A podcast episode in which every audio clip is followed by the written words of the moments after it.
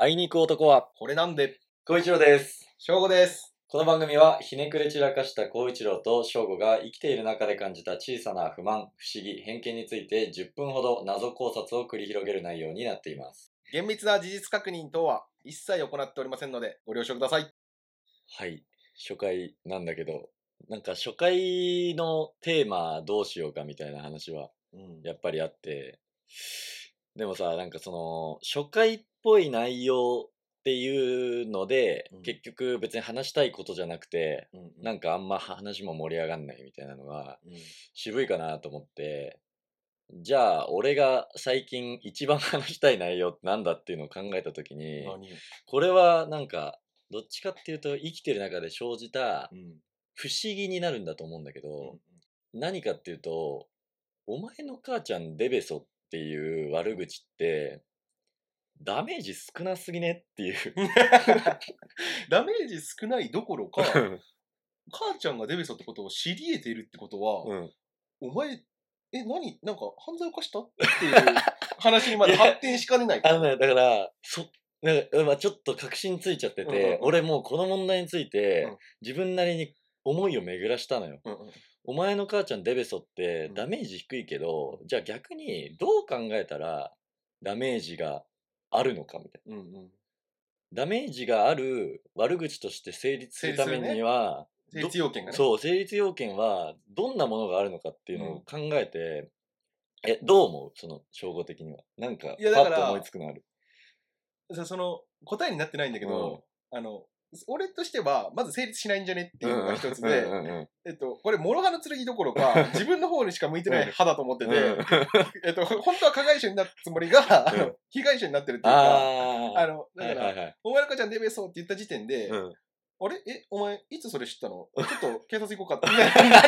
発展しかねないってそういう事案に、そういう事案に発展しかねないから、刺したつもりが、うん、さ、刺されてたっていう。ボケ取ってるみたいなそうそうそうそう。まあ、そうなるか、そうやって捉だから。成立要件があるなら、はいはいはい。俺も知りたいね。うんだから、その考えもありだねそうそういうリスクをうんえ。許容して、うんもうなお、相手が、ダメージお前、俺の母ちゃんデベソってこと知っちゃったのかよってなるってことでしょ。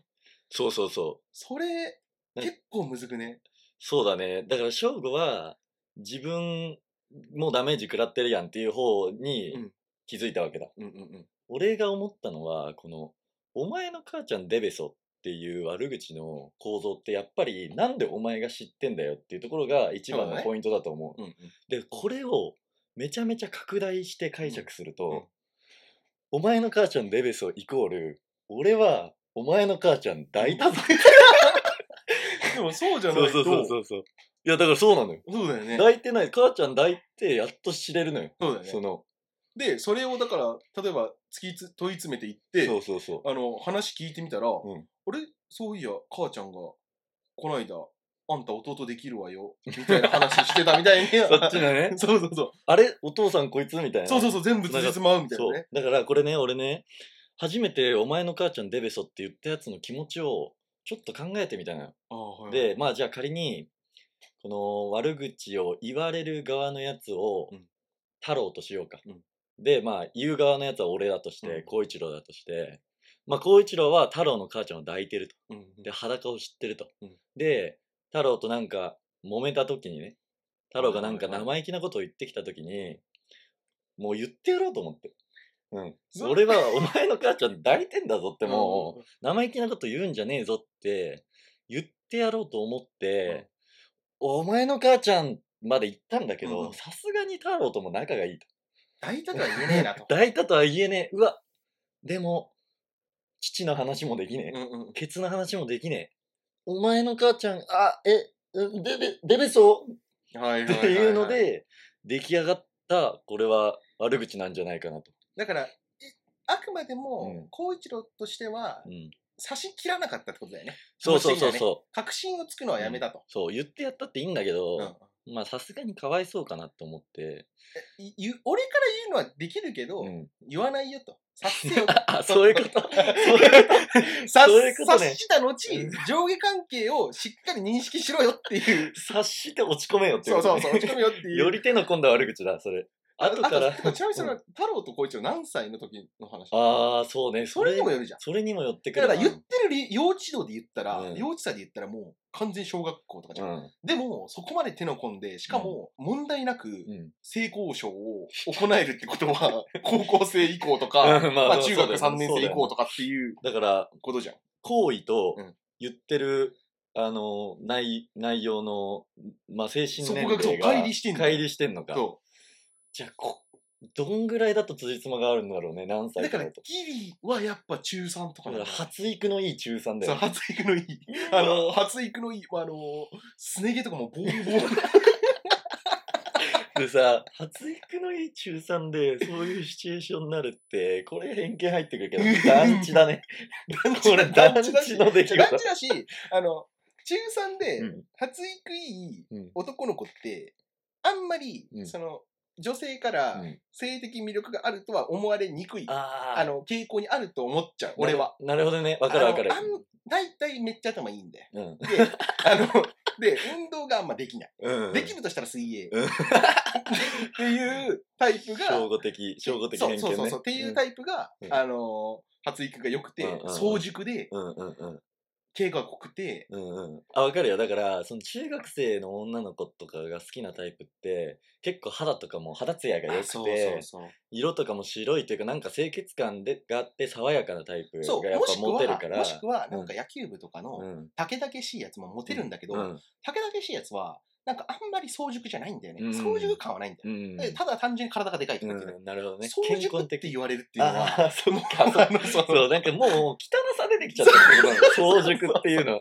あの、中3にして、あのーちょっと汚れが見えてきてるみたいな。ヒゲの反り負けとかって概念としてないのに、そいつ負けてるから、えこいつめっちゃ肌弱いんだ。弱いっていうか、あの、なんだろう、あの、そういうね、アレルギーとか、そういうタイプなのかな。でも、それにしては、これ見たことない事案だなっていう。で、ちょっと年取っていくにつれて、あいつあれあ反り負けだったたんだっ。ってて。周りは髭剃らないから、そうそうそうそれだけわかんないんだけど、なんでこんな荒れてんだろうで終わっちゃうそうそういやそうだ。だから、だからその早熟なやつが、太郎と仲良くて、そう、太郎のお母さんに、だから、太郎抱くに至るって、それどういう、あれなの どういう経緯があって、で、それでなおかつ、うん。その早熟な、どっちかっていうと、引っ込み思案寄りのやつがそうそうそう、太郎に向かって、お、俺、お前の母ちゃん抱いたからなっていうぐらい怒るシチュエーションがあったってそう。こ、とあったってこと。で、ってなると、ん。もう、急に出てくる疑問が2つあって、うん。えっと、どういう、う